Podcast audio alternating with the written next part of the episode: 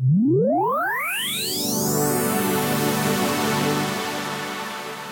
сколько у тебя сейчас татуировок?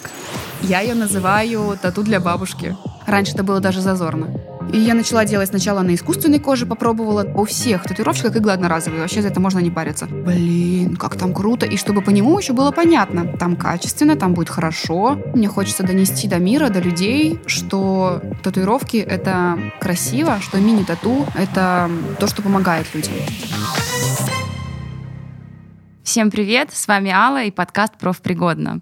Давно меня здесь не было, это первый выпуск 2022 года, и первый мой гость — это Маша. Маша, привет.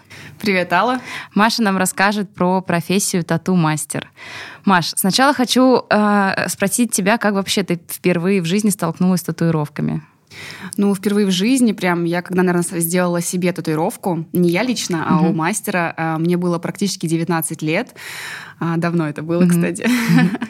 И я вернулась на каникулы из Чехии домой. Я училась в Чехии и вернулась домой в Тольятти. И у меня был такой переломный момент. Я рассталась с молодым человеком, мы год были вместе. А, у меня были там сложности в учебе. Я думала, бросать мне или не бросать. Вообще, в целом, я была в новой стране, как бы одна, mm-hmm. ну такой вот.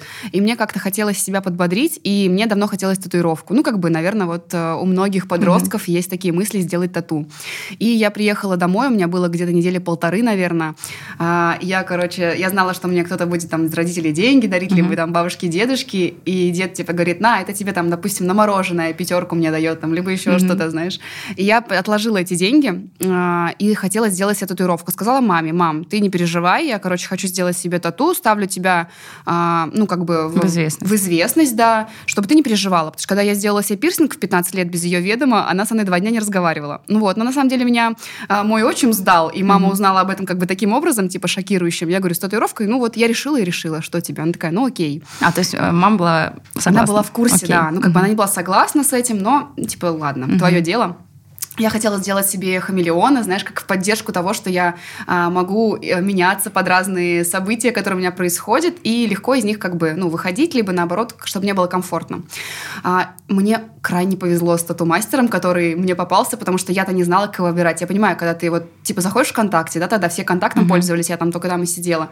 А, заходишь в ВКонтакте, типа, набираешь тату-мастер, либо заходишь в Google, пытаешься найти что-то, и, ну, какие-то странные картинки находятся. Так вот, в Тольятти я нашла мужчину, который сделан такой взрослый был уже, он татуировщик с опытом, оказывается, моя сестра у него делала 10 лет назад татуировку, там тоже все классно. Я не знала этого, я просто сама нашла. Ни рекомендаций, ничего. Приехала к нему на сеанс, а, он каждые полчаса ходил курить, видимо, из-за того, что мне было очень больно на стопе. Я там вообще, ну, я, меня просто, я не знаю, откидывалась, наверное, от боли, потому что у меня так как бы очень низкий болевой порог, мне очень больно. А, так еще и стопа, такое место, и там был закрашенный хамелеон, и его было больно делать. Мы часов 7, наверное, делали. Вот так появилась моя первая татуировка. А вот ты сказала стопа, я сразу немного перескочу. Зависит от места, где ты бьешь, будет больнее или не так больно, да? От разных факторов. Место тоже влияет, а, размер влияет, опытность тату-мастера, настройка а, ну, его оборудования влияет, а, угол, глубина, под которым он работает, и стиль, в котором работает mm-hmm. тату-мастер. Все эти факторы, они влияют на ощущения. Ну, также, конечно же, еще, если это у девочек, то это какие-то ну, наш цикл. Угу. Тут невозможно угадать, могут, может быть э, больно, либо не больно в разные ну, дни. Это как бы нужно себя уже познавать. И также, конечно же, стрессы различные в нашей жизни, они тоже влияют. Если ты много стрессуешь в последнее время, то твой организм, тело, оно как бы чувствует больше обострено к этим ощущениям, и поэтому тоже может быть, быть больнее. Да. А, Но мы на эпиляциях это же познаем постоянно. Да. А, скажи, пожалуйста, вот ты сделала хамелеона, набила. Как дальше? Что дальше было? А, ну, вообще так не, не, ну, необычно было. Я друзьям показала, там у меня нога распухала из-за того, что я не могла... Ну, была зима, у меня она в целом распухла от большого закраса. Я там сапоги засовывала, ходила. Я ж приехала... А это нормально, что распухает, да, после татуировки? Ну, я просто ее сжимала, получается, сапогами. Это как бы не особо нормально. Мне просто, я, видимо, там была в состоянии эффекта, про рекомендации вообще все забыла. Ну, там более-менее ухаживала. Вообще в целом нормально, когда большая такая травматизация кожи, там же закрас был прям много-много-много раз закрашивали по одному и тому же месту. Вот. Э, ну, я на какое-то время остановилась. У меня же больше не было идеи, у меня не было какой-то фанатической там все забиться. И через полгода после этого я познакомилась со своим мужем, ага. который уже тогда продолжал делать татуировки, и благо он не все мои идеи реализовывал, у меня были супер тупые идеи, а там бантики на сзади, на, ну, на бедрах, это же вообще бред, ну, это как бы, мне кажется, это так позорно. Ну, вот видишь, да, девчонок таких вот, и думаешь, блин, вот ее никто не отговорил от этого. А это она... нормально отговаривать. У меня есть такой вопрос, он должен был быть типа, Нормально подальше, но, отговаривать, да? конечно, нормально слушать себя, думать, как, -то, как ты будешь себя с этой татуировкой в будущем видеть. То есть как можно определить? Вот тогда я, у меня не, обладал, не было такого уровня осознанности, как сейчас, то есть когда ты а, себя ощущаешь, какие-то ситуации осмысляешь, ну, как бы анализируешь mm-hmm. все. И вообще э, я своим клиентам, либо, ну, кто мне друзья там спрашивают, как вообще понять, да, нужна тебе эта татуировка или нет. Представь себя через 10, 20, 30 лет с этой татуировкой. Это первый момент. Второй, в разной одежде можно себя представить, в разных ситуациях. Вот, к примеру, девчонки ко мне приходят на маленькие татуировки и такие, типа, вот, хочу сделать, допустим, на голени, да? Вот прям, представляешь, на голени, да. типа, вот с торцевой стороны mm-hmm. ноги. Я говорю, а что там, вот зачем тебе так надо? Ты наденешь красивое шелковое платье, к примеру, наденешь высокие каблуки, да, там, а, Джимичу у тебя будут босоножки, и ты будешь классно выглядеть в этом. Ну, мне кажется, это будет выглядеть немного а, нелепо. Поэтому стоит представить себя просто в разных ситуациях, чтобы ты и в костюмчике, и в спортивном костюме, допустим, и в босоножках Жемичу выглядела круто. Угу. Вот. Ну, таким образом можно представлять, насколько тебе будет комфортно с этими татуировками. Также можно еще про общество подумать, если ты там какие-то на приемы ходишь, а, либо в каких общаешься сферах. Будет ли тебе комфортно лично ну, своими mm-hmm. татушками. А вот ты еще сказала, что ты первую татуировку набила в 19 лет. А со скольких лет можно бить человеку? Ну, то есть э, это с 18? Или если человек приходит моложе 18, требуется разрешение родителей, родители присутствуют при набитии тату? А, смотри, как у нас в студии происходит. У нас, конечно, приходят, ну и молодые совсем ребята. С 14 лет мы делаем татушки а, в присутствии родителей, либо с разрешения родителей. Разрешение — это не просто, что какой-то дядя с тобой пришел, типа, все, это мой сын, можете сделать ему татуировку. Нет, мы проверяем документы и, ну, соответственно, рассказываем обо всех нюансах, чтобы родитель тоже был в курсе по заживлению, по уходу и по разным даже ментальным изменениям, которые могут произойти с помощью тату. А, поняла. Так, ладно, продолжим. Значит, э, ты встретилась с мужем уже через полгода после хамелеона и хотела бить что есть что. Разную чушь вообще. Я хотела очень сильно его поддержать, потому что, э, ну, так как он был начинающим татуировщиком, да. он вообще думал бросить даже это дело, потому что у него ну, такое не очень качественное обучение было, и он как бы самоучка получился. И э, он переживал из-за того, что он не развивается так быстро, как ему хочется. Хотя он очень красиво рисует, и с детства рисовал вот, что-то там где-то не получалось, либо хотелось быстрее, он хотел бросить. А я тогда занималась рес... ногтями, ресницами, и я его как бы вдохновила тем, что я этим занимаюсь, я его подбадривала, типа, да ладно, в начале пути такое бывает, я там тоже, типа, немного с этого зарабатываю, все окей, продолжай, и он продолжил, ну вот, и это вылилось в то, что у нас совместная сейчас две совместные студии, у него mm-hmm. там онлайн-курс по обучению татуировок, вообще как бы высокий чек на татуировку к нему лично, там всякие награды, конвенции и так далее. А, и, и, и я хотела его поддержать на том этапе, как бы свою, то, что вот, вот, я люблю твои эскизы, мне не нравится, давай, набей. Короче, я бы могла, не знаю, пять различных эскизов сделать, просто чтобы его поддержать, mm-hmm. чтобы ему там потренироваться. Я же как бы, ну, маленькая, глупенькая была, не понимала, как бы, что это мое тело в плане что мне с этим жить всю жизнь. То есть я себя не представляла бы как Жемичу, например. То есть, ну, не было такого, ты на будущее, типа, думаешь. Ну, тебе и... просто хотелось, наверное, его максимально поддержать. Да. И... и хорошо, что он меня отговаривал, потому что не все его эскизы как бы нужно было бы реализовывать. Во-первых, на мне, во-вторых, вообще в целом на людях.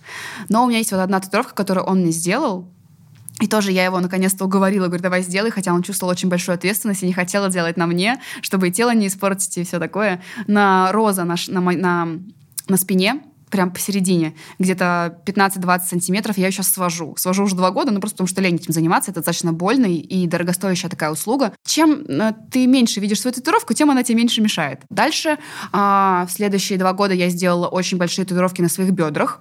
А, не особо тоже я задумывалась, типа я его хотела поддерживать, плюс мне нравилось, как выглядели забитые такие девчонки, типа так стильно.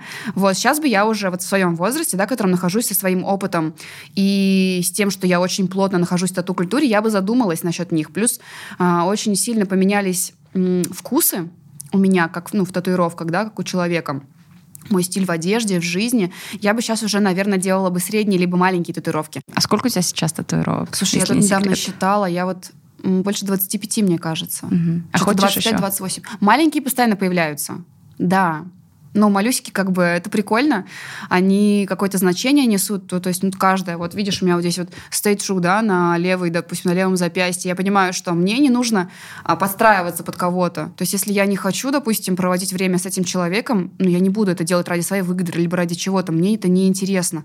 Либо, если я не хочу сегодня пить вино с подружками, я его не буду пить. Не просто потому, что мне нужно их поддержать. Просто я завтра рано мне вставать, я не хочу быть там отекшая, к примеру. Ну, какие-то такие моменты. И это, ну, это, это как бы такие понятные вещи. Это для того, чтобы я понимала, что я, в принципе, могу быть собой, все будет хорошо. У нас сейчас такой век осознанности, да, правильно? Да. Какая-то есть татуировка там вот направо, и здесь Эйфелева башня. Она типа выглядит красиво, но это а, татуировка связана с отцом, к примеру. То есть она даже сделана на стороне, на мужской. И вот какие-то такие маленькие штучки. Но они не все со значением. Есть вот на пальцах татуировки. А, есть они без значения? просто для красоты, вообще ничего не значат. Вот этот как бы, ну, да. Но бабочка, красота это тоже бабочка какое-то значение. Это мой стиль да. сейчас, да, я в нем могу быть, как бы это отражает, э, ну, какое-то мое видение.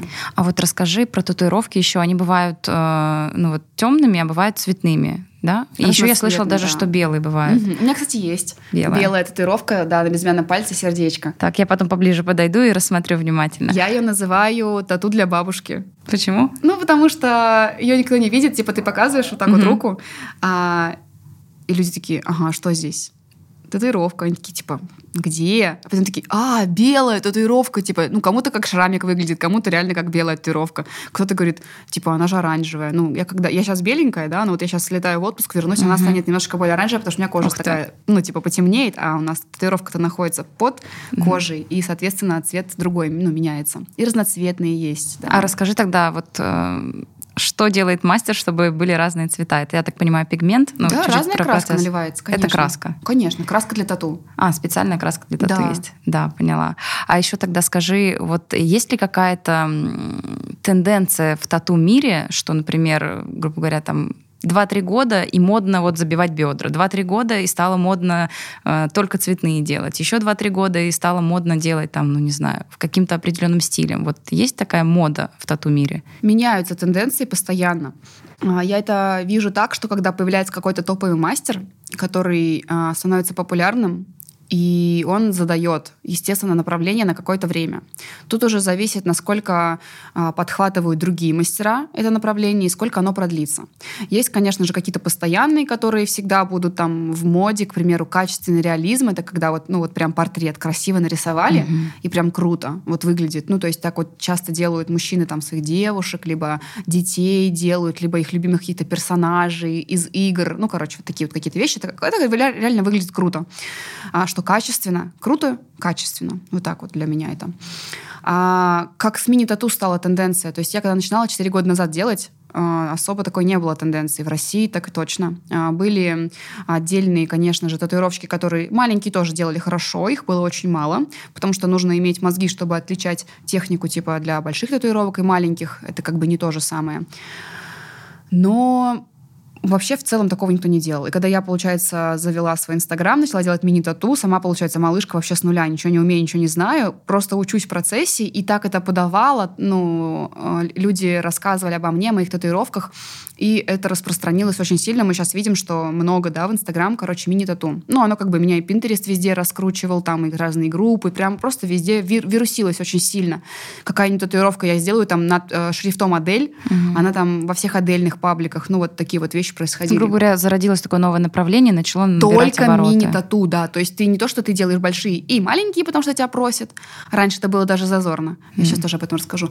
А прямо отдельное направление. А почему зазорно? Вы знаешь, девчонки вот всегда хотели э, что-то прикольное сделать. Вот в школе, там, в институте даже 20 лет назад. Ну, просто набить сердечко. Типа, у тебя просто будет татуха. Просто так по приколу. Есть Она... тату, есть тату. Да, mm-hmm. ну, то есть ты такая, типа, все, грубо говоря, все, все, что безопасно, попробуй в жизни, да? Да. И ты приходишь к тату-мастеру и говоришь, хочу сердечко. А там такой мужик бородатый сидит, забитый, который уже 20 лет колет, и он такой прям кольщик. Такой, типа, ну, это не модно, это типа стрёмно, это я такого хи вообще не делаю, я же художник, ты чё? И он такой, давайте я лучше сделаем тигрицу на пол бедра. Ну, как бы девочка такая, типа, блин, ну ладно, а, делает тигрицу и сердечко на сдачу. Вот, и вот так вот у них появлялись эти маленькие сердечки и огромные тигрицы, которые, по сути, им не были нужны по жизни. Сейчас, а чтобы не забыть этот вопрос, у тебя было в практике, что ты отказывала клиенту в татуировке? А, несколько раз помню, вот прям давно достаточно, да, это происходит в те моменты, когда я вижу, что человек сейчас не уверен, и мы, ну, ему лишь бы набить, либо непонятно, по какой причине он пытается это сделать. То есть, возможно, он как-то себе придумал, что он хочет тату и пытается быть последовательным. Если он записался, значит, он типа делает. Вот. И прям такой самый яркий случай, когда я целый час пыталась перевести девушке татуировку, то ли там браслет был, то ли что, что-то все не выходило, короче, оно ей не нравилось, как выглядит, мне не нравилось, как выглядит. Она там начинает менять места, начинает перекидывать идеи. Я говорю, слушай, ты прям вообще не готова? Давай сейчас вот мы тебе вернем предоплату, а, и ты спокойно пойдешь, подумаешь, у тебя тем более опыт появился, как это все происходит. А, мы с тобой пообщались, ну, и она такая, нет, я хочу, все нужно. Я говорю, ну, блин, ты сейчас сделаешь, оно тебе не надо, ты через две недели поймешь, типа, что я, я давай сейчас подумаю немного за тебя, мне уже просто было очень сложно с ней работать. Я как бы не хочу быть причастной к тому, что ей не будет нравиться татуировка.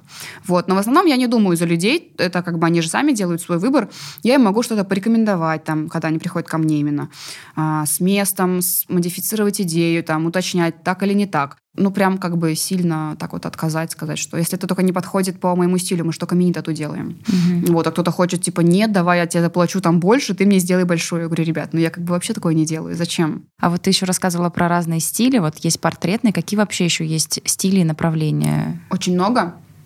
А, ну, мы, можно сказать, миниатюрные татуировки. Если мини-тату, опять же, как бы я придумала прям только мини, mm-hmm. да, это еще есть такое, типа, не до татуировки в моем понимании. Это когда пытаются сделать мини, но делают это как большие. Типа, это не вот, вот такая вот татуировочка, да, как у меня там, типа, 3 сантиметра слова, ну, примерно, да, да короткая, а делают его 5 э, сантиметров и 3 сантиметра в высоту. И она как бы, она не большая, не маленькая, она такая не до татушка. Но это такой, это чисто мой mm-hmm. придуманный стиль, когда, когда я отговариваю людей.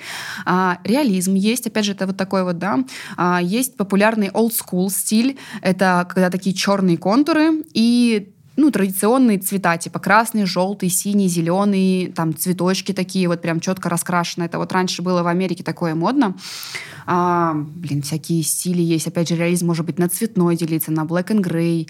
А, есть графика стиль, а, line work, типа когда только линиями. Есть dot work, это когда там в основном заполнено точками разных размеров, да. А, Блин, их просто очень много. Их сейчас много придумывают. Типа в одной в одной работе может много всего быть намешано. Mm-hmm. Есть там э, акварельные татуировки, типа выглядят как будто бы вот, ну, такие они разноцветненькие. Есть какие-нибудь там трэш-польки, это когда такие крупные черные линии есть, толстые, и там еще что-то сделано с красным цветом, какие-то газетные вырезки. То есть их прям много. А расскажи тогда, как ты вообще стала тату-мастером вот после того, как себе э, набила много тату, и куда вообще идти учиться?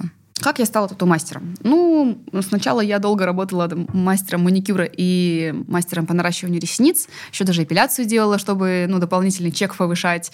А, работала и в салоне, и дома себе кабинет организовывала. Там все красиво так было. Отдельная комната. Не то, что теперь тут сплю, тут же делаю.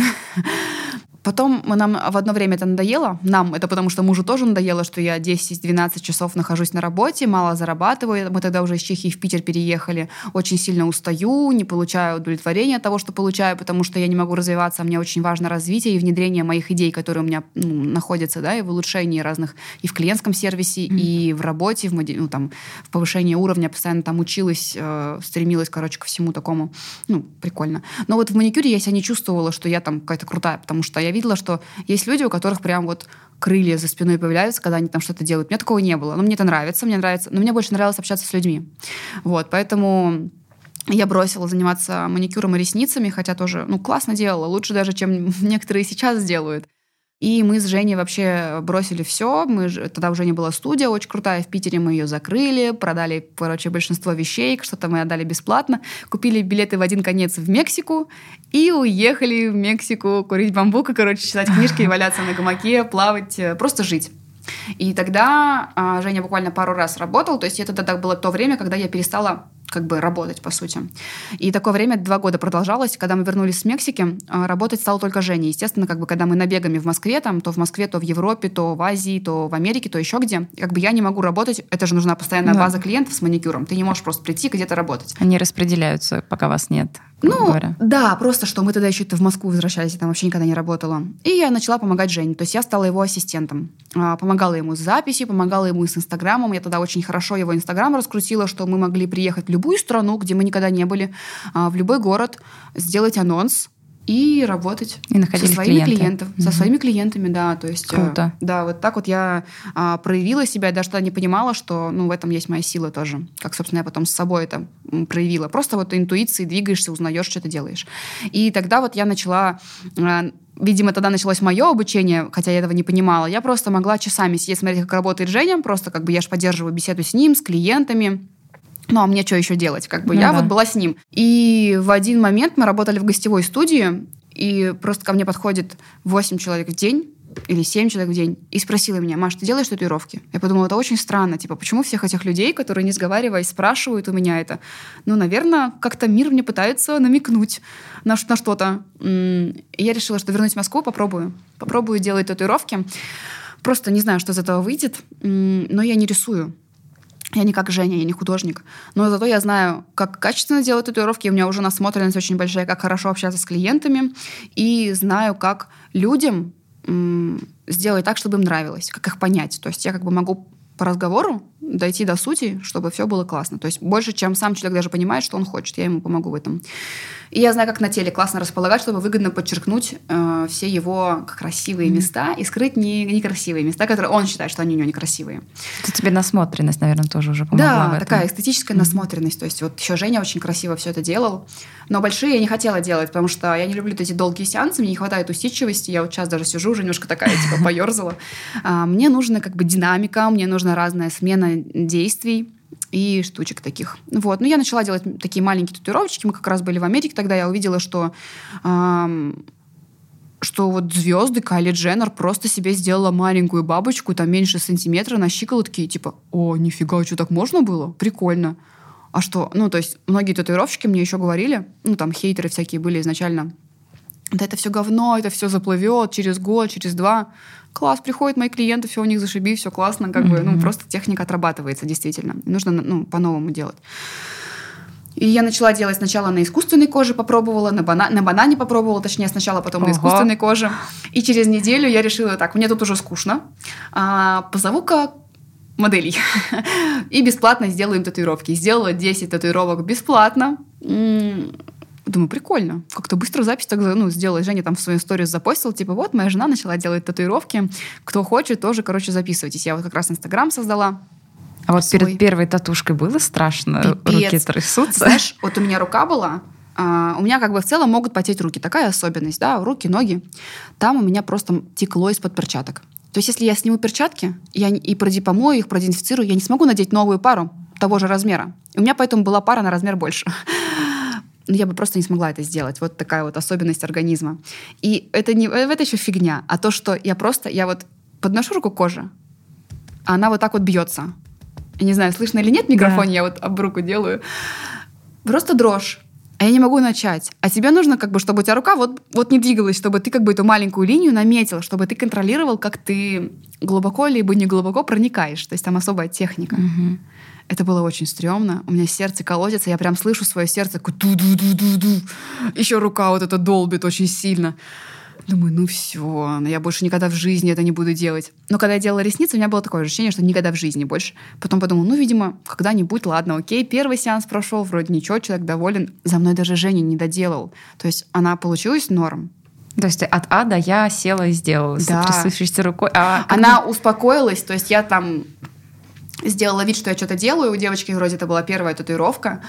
А, сделала вид, что я что-то делаю, хотя по воздуху водила, потому что если бы я водила по коже, это был бы полный пипец. Ну вот, говорю, минут там 5-10 у меня успокоилось состояние, я начала уже менее трясущейся рукой делать, но мои сеансы где-то еще полгода могли начинаться, особенно там, если перерыв был три дня, к примеру, я начинала снова нервничать, и у меня снова начала, ну, начинала колотиться рука. Я прям очень просто переживательный такой человек. Ну, мне кажется, результат знаешь, это важен. всегда, когда что-то новое ты начинаешь пробовать, у тебя сначала дикое переживание. Даже я вспоминаю, когда я первый раз за руль села, и мне все звонили и говорили, ну что, классно, классно. Я такая, в смысле классно? Я вот останавливалась, когда такая думаю, фух, ничего не произошло.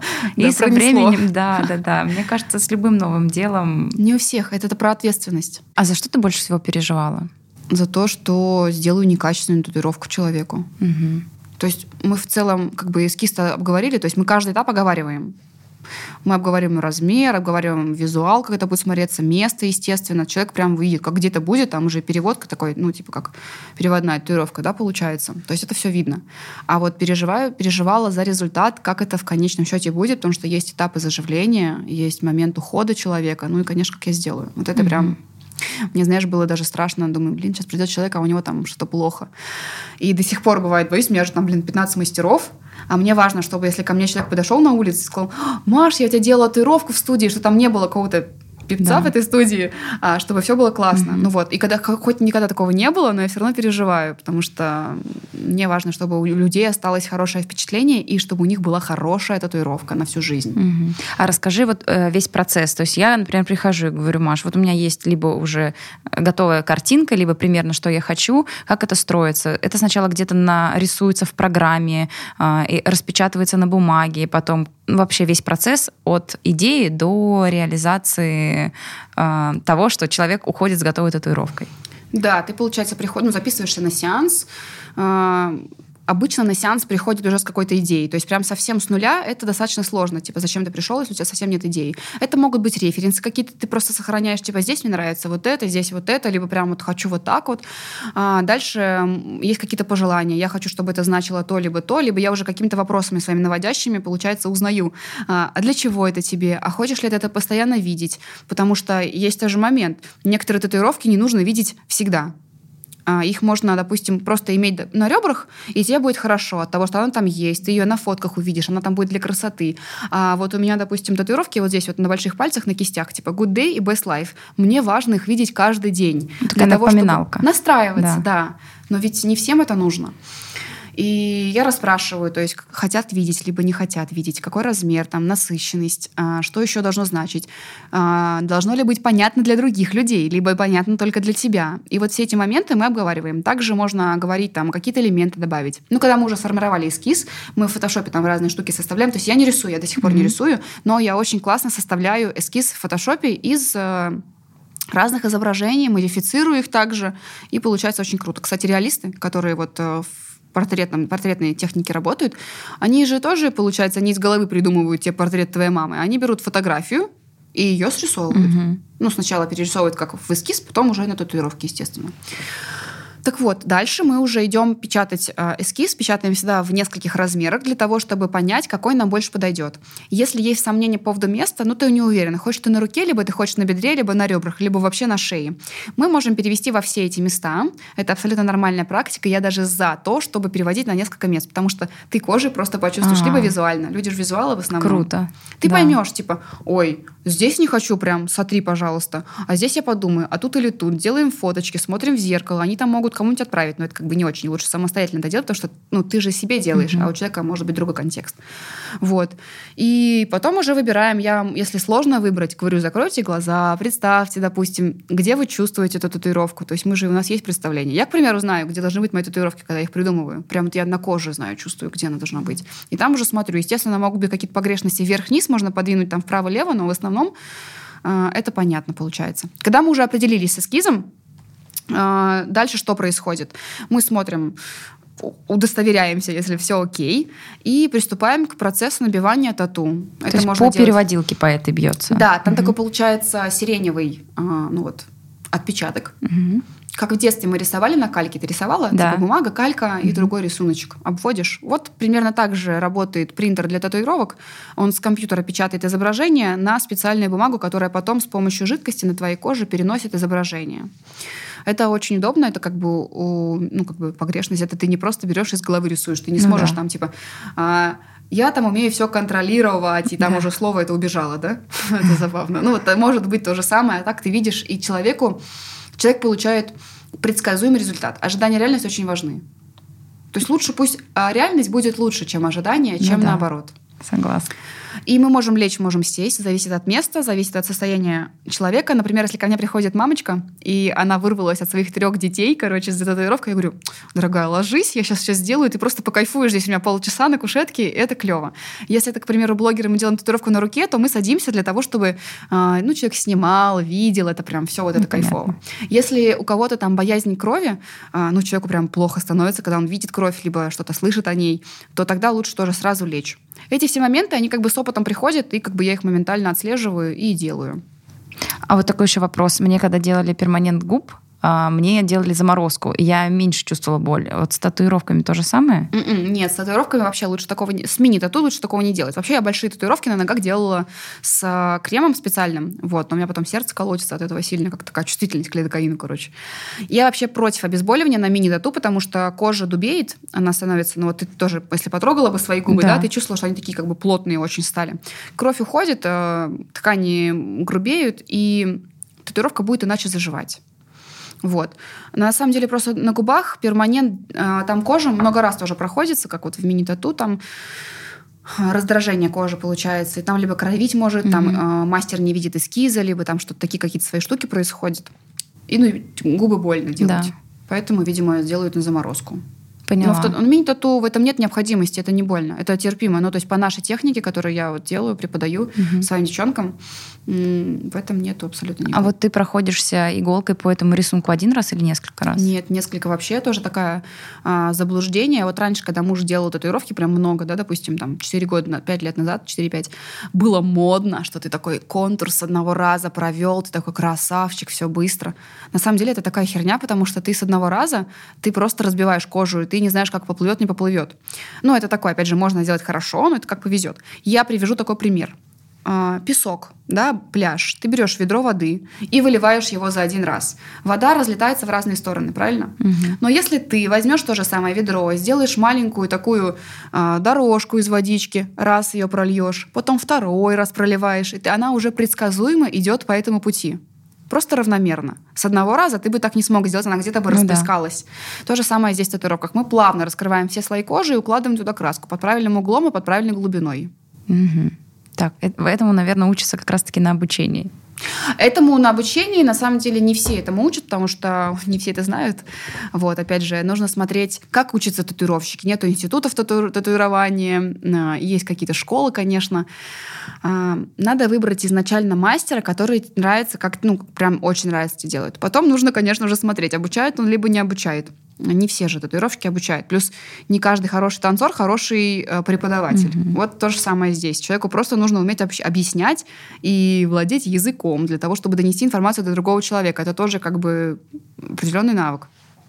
В основном это тату-курсы, либо индивидуальные. Сейчас онлайн очень популярны. Сейчас вообще из каждого утюга просто есть онлайн-курсы. Я прям ржу, когда мне таргет вылазит в Инстаграм. И думаю, блин, ну это ж вообще смешно. Говорят, там, я тебя научу делать тонкие... А, как там было написано у нее в Инстаграм? Делаю тонкие линии, которые не плывут. И я смотрю, линии не тонкие и поплывшие. Думаю, класс. Ну, то есть такой диссонанс. И вот, конечно, легко наткнуться на обучение, которое некачественное.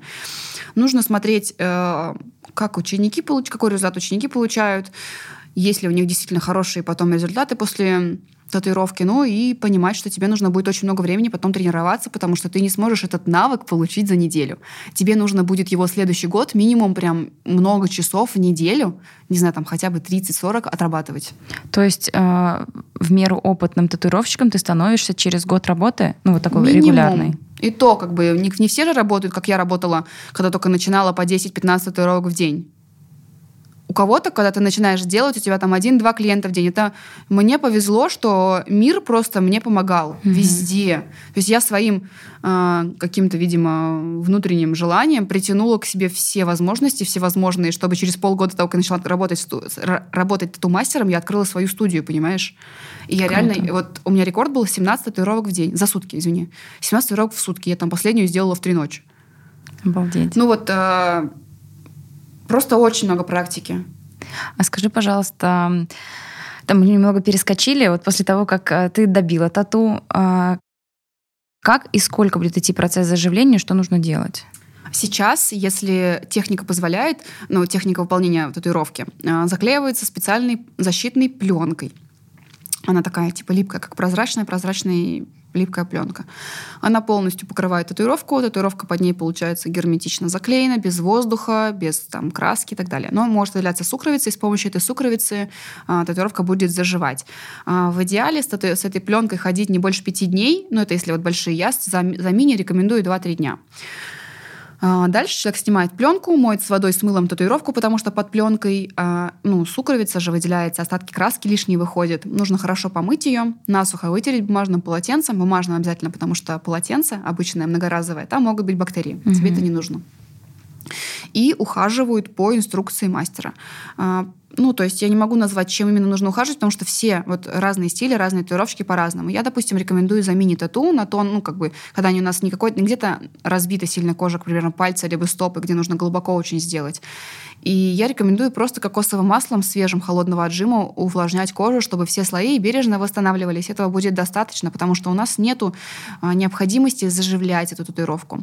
Раньше было модно использовать бипантен, но я, мне вообще не нравится бипантен в плане заживления за татуировкой, потому что он заращивает именно слои кожи бипантен. Можно, нужно использовать только в том случае, если у тебя а, плохо идет заживление, если у тебя уже там либо ранка, либо ну, как-то плохо заживает, mm-hmm. там это уже мастер тебе подсказывает, да, там попала какая-то грязь, и там воспаление произошло, то есть нужно вот именно лечить это, чтобы все слои восстановились. Если ухаживать бипантеном, либо какими-то такими агрессивными штуками на мини-тату, то сверху нарастет слишком много слоев кожи, которые нам не нужны. То есть кожа быстро регенерируется, угу. и много прям всего этого нарастит. Татуировка будет либо более бледной, либо менее четкой.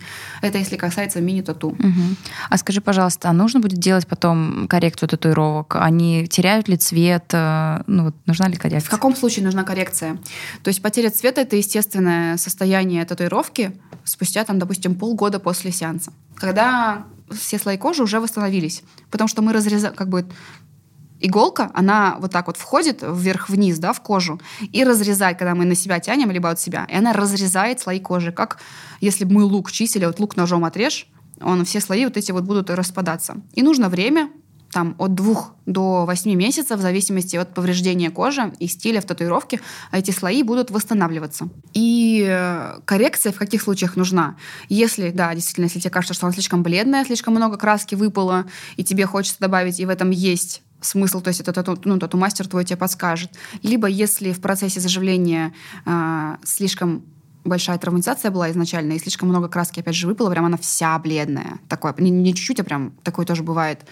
А, вот у меня у подруги красная татуировка такой вот, она там, нет вообще половины ничего там незаметно, потому что очень тонкие линии. Но стоит понимать, что тонкие линии, они могут хуже заживать. Это же просто такая тонюсенькая, просто угу. полосочка, да, какая-то, которая выпадет, потому что ты почесался, и слои кожи эти обновились. Ого. Ну да, такое тоже бывает.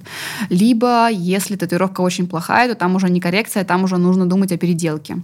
Вот. Но как таковая коррекция, если касается мини-тату, она нужна где-то в процентах 10 максимум случаях. Маша, смотри, вот, например, я захочу стать тату-мастером. Угу. Порекомендуй э, основные, либо основных мастеров, либо основные вот, э, ну, школ таких, не знаю, если есть, то школы, куда пойти учиться, и если знаешь, сколько это, где стоит примерно? Ну, я же не могу там знать, где как-то обучает. Я знаю, что мой муж очень круто обучает, и он сейчас запустил онлайн-курс по тату. А, там в большом, допустим, тарифе, в самом дорогом еще есть вероятность приехать в студию в нашу и поработать там, если даже ты из другого города, ты сможешь на неделю приехать и там отработать основные моменты. Вот, и онлайн можно постичь самостоятельно, конечно же, все делая, даже не бросая основную работу, а постепенно перейти на новую профессию и освоить там свой заработок. Примерно это стоит там от 50-60 тысяч рублей за курс с куратором, естественно. Ну, а лучше брать тариф побольше, допустим, там за 100 тысяч рублей, либо, нет, там плюс-минус, mm-hmm. да, стоимости, для того, чтобы у тебя там был тариф еще, блок, точнее, по раскрутке, по продвижению, как позиционировать себя, как себя продавать, по стилю. Ну, короче, там по mm-hmm. многим таким штукам, которые ты просто научился татуировать, но ты не знаешь, где себя брать клиентов. Ты даже элементарно не знаешь, как красиво оформить свой Инстаграм, потому что Инстаграм — это как бы сейчас сайт. Визитная карточка. Визитная карточка. И сейчас она у многих выглядит, ну, стрёмно. Типа ты посмотришь, я туда не хочу идти. А нужно это было так, чтобы люди увидели твой Инстаграм, подумали, блин, как там круто, и чтобы по нему еще было понятно, там качественно, там будет хорошо. А, смотри, а, например, если там, у меня кто-то из слушателей живет в другом городе России, и он хочет у себя в городе э, сделать тату, что нужно спросить у мастера, ну, чтобы убедиться в его квалификации? Есть какие-то такие вопросы, подсказки? Да, изначально, во-первых, нужно его Инстаграм посмотреть, либо, либо его посадочную страницу, это же ВКонтакте тоже может быть сайт. Ну, в основном это сейчас Инстаграм, да, еще есть ТикТоки, кстати, потому по ТикТокам тоже можно много чего понять. Есть еще видео сторисы. Короче, нужно все эти инструменты использовать. И там можно понять, что как выглядит рабочее место мастера, как выглядит сам человек, доверяешь ли ты ему как человеку, он тебе приятен или нет, потому что ты, когда делаешь татуировку, вы обмениваетесь энергией, вы прям ну, работаете с телом, да, а, нужно смотреть, тебе приятно, чтобы этот человек оставил след на тебе. Вот. Мне это очень важно, чтобы человек был приятный, потому что с некоторыми, как бы даже там с косметологами ты не хочешь рядом находиться, а тут как бы тут татуировка, да, такая серьезная вещь. Поэтому я бы изучила Инстаграм 100%, а, посмотрела бы, как выглядят зажившие работы, нашла бы зажившие работы на сторонних источниках, к примеру, в отметках клиентов, отмечают ли его клиенты, посмотреть отзывы какие-то, посмотреть, спросить какие-то вопросы, там, не знаю, а, ведется ли запись, если вы не нашли эти вопросы, посмотреть, как вам отвечает человек. Заинтересован ли он в вас? А, а Доброжелюбен каким... он вам? А каким, например, инструментом он работает? Это важно? В основном сейчас э, все, ну, все нормально везде, если там иглы будут одноразовые, но стоит обратить внимание на барьерную защиту. Барьерная защита – это то, до чего касается мастер во время сеанса своими руками. И чтобы избежать перекрестного заражения, нужна барьерная защита. Так вот, на что бы я обратила внимание, если бы я нашла э, рабочее место татуировщика в Инстаграм, да, любого вообще всегда. Э, на рабочем месте не должно быть лишних предметов. Рабочее место – это именно столик рабочий, который вот где лежит прям машинка, красочки стоят, бывает, но краски в колпачке уже в маленьких таких пупочках не не просто бутылки с краской. Бутылки тебе не нужны в течение работы. Ты изначально их налил и убрал. Угу. Потому что если они там стоят, что-то брызнет, они становятся зараженные, и можешь их дальше выкинуть, потому что ты их никак уже не очистишь, ничего с ними не случится.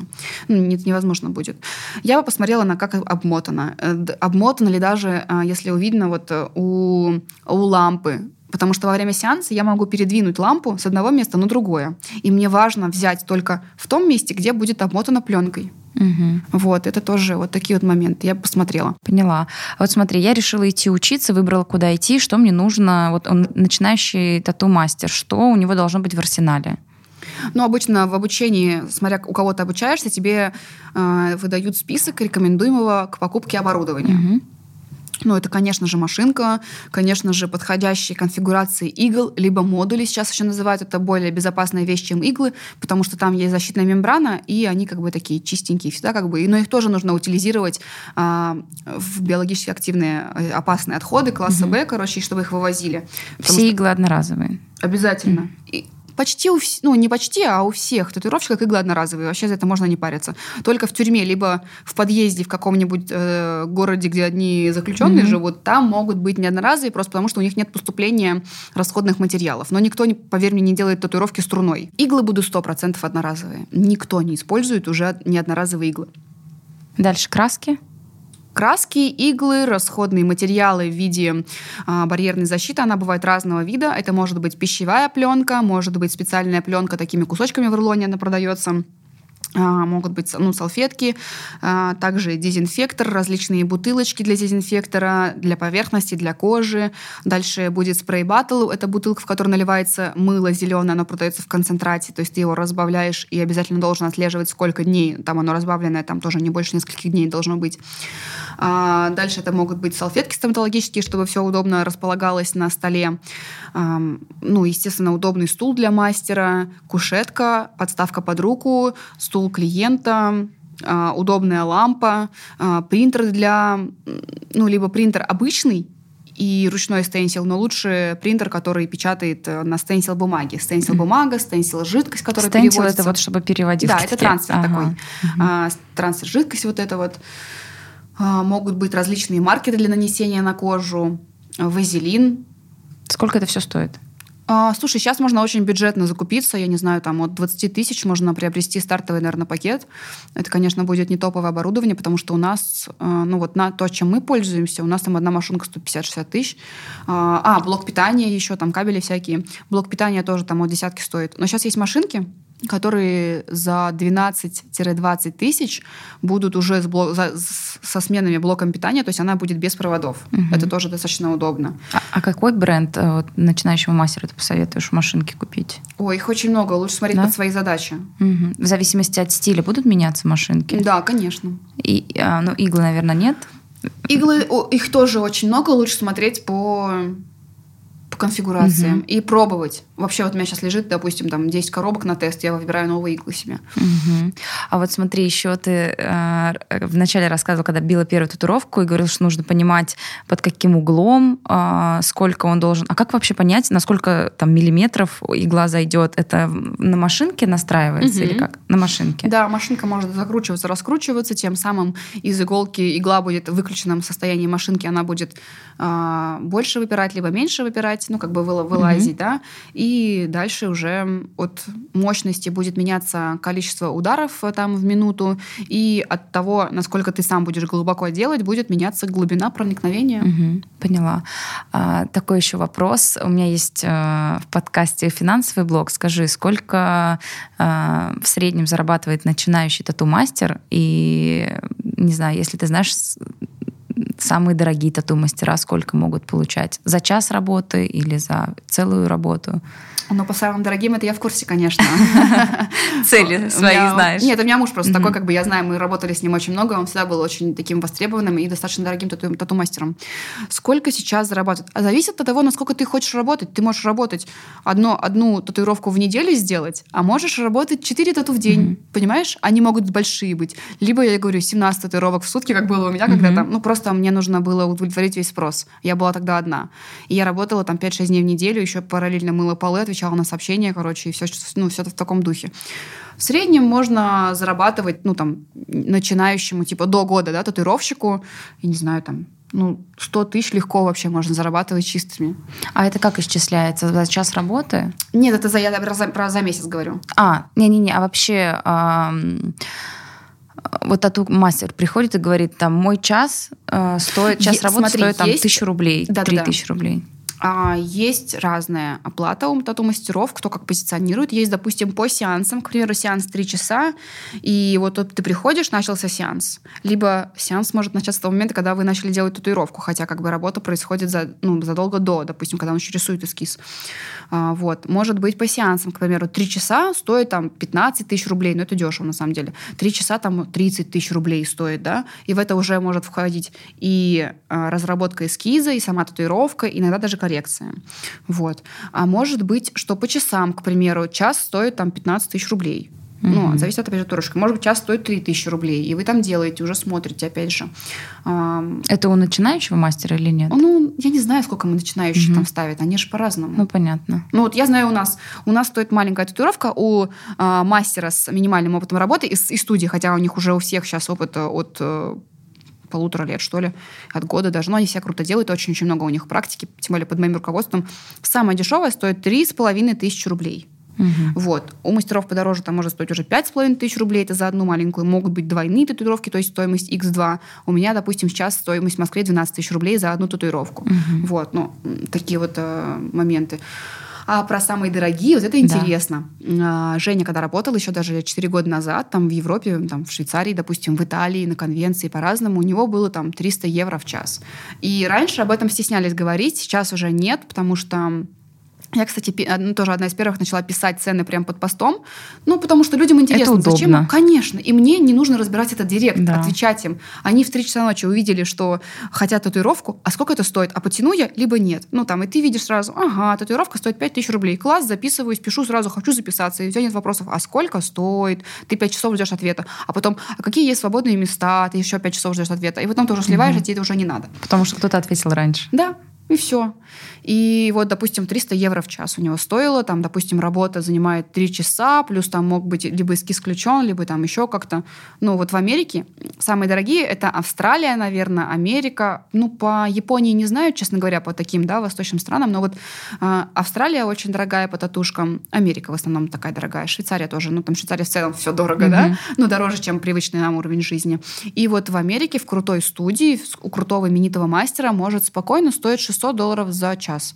А, может быть и 900 долларов в час. То есть в зависимости от того, от как, как он загружен, насколько он популярен, естественно, это все как бы связано, какого что он делает, там, кто и селебрити у него делал, татуировки. Mm-hmm в каком стиле он работает, как он вообще в целом себя оценивает. Мы же по-разному, да? Ну да. Также есть крутые мастера, которые вообще неизвестные, делают просто ну, такую конфетку, а берут всего лишь сотку в час, сто сотку долларов. Ну, а это будет прям просто шедевр произведения искусства и вообще мастер-милашка. Просто угу. он неизвестный, он не маркетолог, допустим. Понятно. Или у него своего маркетолога нет. Ну да. да.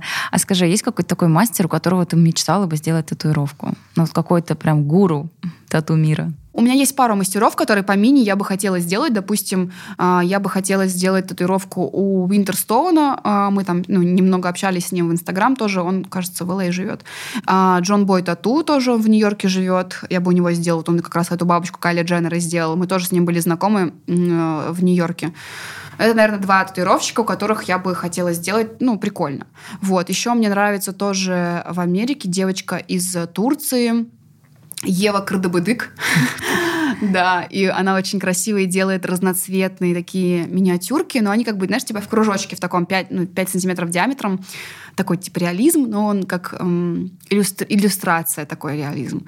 Вот, это, наверное, такие три мастера, которых я бы хотела сделать. Они мне в целом нравятся как люди, и нравится их работа. А, кстати, появился еще один, э, тоже мы недавно с ним в комментах заобщались. Он вообще не особо популярный для Америки, у него там буквально 20 или 30 тысяч подписчиков. Он э, работает в студии в Лос-Анджелесе, и его зовут Качо Тату, что ли, как-то так. А, такие прям вот вот секси-линии у него. Он такие чистые, красивые, он прям вот мега художник. У него там на собачках волосинки такие прорисованные. Не знаю, что, но я бы что-то от этих татуировщиков бы хотела, да. Угу. Скажи, а у них есть какие-то курсы там по повышению квалификации, куда могут Ой, приехать? еще одного вспомнила. Есть? Как раз-таки да. с курсами, да. Есть один вот, он русский, он живет тоже, по-моему, в Лос-Анджелесе. А, Константин его зовут. Константин Наскос или Носков, что-то такое. Давно живет в Америке уже. У него есть курсы.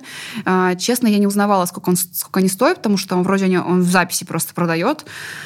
А, но там как будто бы он не полный, то есть ты не сможешь типа с нуля сделать. Не знаю, честно, я вот когда посмотрела, у меня не появилось прям сильного желания моментально его купить. То есть, видимо, не доделан он по, марк- по маркетингу, да, вот э, не упакован полностью. Но он очень офигенно и четко тоже делает татухи. А какие у тебя вообще в будущем цели по тому, как ты хочешь развиваться? Вот ты говорила, что ты изначально не художник, хотела бы освоить вот это искусство тоже через Я рисую школы. маслом, пишу mm-hmm. маслом, типа могу там рисовать пастелью, да. Но для меня это не является как бы целью. Я это делаю для себя, для того, чтобы просто чувствовать себя хорошо. Ну вот. Это больше хобби. Да, это а... больше такие хобби. А в профессиональном профессиональном плане э, какие цели для себя ставишь? А, мне хочется, вообще у меня есть такая глобальная цель, мне хочется донести до мира, до людей, что татуировки — это красиво, что мини-тату — это то, что помогает людям. То есть популяризировать татуировку в России и, и сделать так, чтобы качество было хорошее. Угу. А получается, сколько ты уже сама набиваешь тату? Четыре года. Четыре года. четырех лет. А если взять э, полностью твой опыт и опыт мужа твоего, скажи, есть сейчас тенденция к тому, что к татуировкам стали относиться ну, положительнее, потому mm-hmm. что, мне кажется, э, за границей, там в той же самой Америке, э, ну, к этому проще и позитивнее у относились. Них раньше началась да. эта культура. А у нас как, какую тенденцию у нас есть наблюдаешь? Тенденция. Но опять же, Москва-Питер, mm-hmm. это, считай, есть Москва-Питер и Россия, да? Uh-huh. И, конечно, какие-то бабули не готовы к этому. Ну, моя бабуля, к примеру. А она даже как-то отвела мужа в сторонку, говорит, она глупая, не делай ей больше татуировок. Это было забавно очень. А, но в Москве, в Питере, конечно, люди уже понимают. Вообще в целом же к выбору относится человека намного проще. То есть тебе это нравится, ты хочешь. Хочешь яркие волосы, да пожалуйста. Хочет мальчик накрасить себе ногти и сделать тоже красивый маникюр, ну, угу. конечно, пусть делает. Вот, поэтому тенденция есть, и благодаря тому, что люди начинают делать более качественные татуировки, которые не выглядят отвратительно, а выглядят приятно глазу. Угу. А, кстати, про бабуль. Тебе бабули приходили делать тату? Да, у меня есть женщина одна в моей памяти, в смысле, в моем сердечке. Ей 65 лет. Это моя самая взрослая клиентка, осознанная mm-hmm. такая. Она сделала себе первую татуировку у меня после того, как она прошла э, пешую дорогу в Испании есть какая-то дорога, надо мне уже выучить название этой дороги, это всем рассказываю.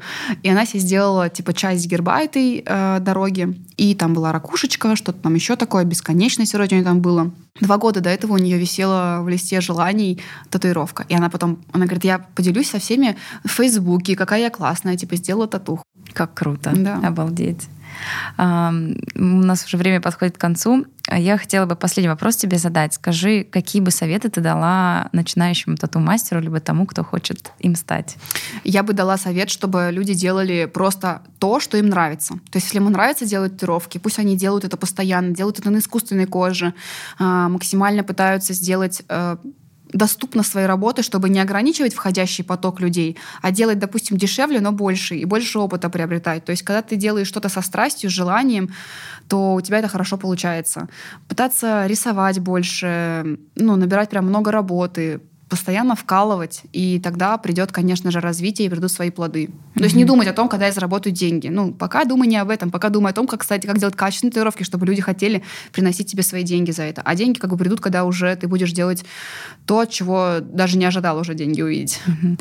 И еще один вопрос. Скажи, куда к тебе приходить? Э, как называется твоя студия, где она находится, где у тебя можно делать тату? Мои студии называются Viva Tattoo Studio. Они есть в Москве и в Питере. В Москве мы находимся на Новорязанка 36, метро Бауманская у нас нас очень красивое пространство. Приходи к нам, у нас прям супер классно. Еще, кстати, кофе, кофейня вкусно открылась. Приду. 250 метров э, розового, огромного, красивого пространства. В Питере мы находимся на Мойке, недалеко от Исаакиевского собора. И там тоже очень кайфово. У нас офигенные девчонки. Прям супер, супер все пупсики. В Инстаграме я Вива Тату, мои студии Вива Тату Студио, Вива Тату СПБ. Круто. Мужа Инстаграм Евгений Копанов, кто будет тоже искать по обучению. Я все ссылочки оставлю. Класс, да. спасибо большое. Спасибо тебе огромное, что поболтала спасибо со мной, рассказала про тату. спасибо огромное. С вами был подкаст «Профпригодно». Пригодно.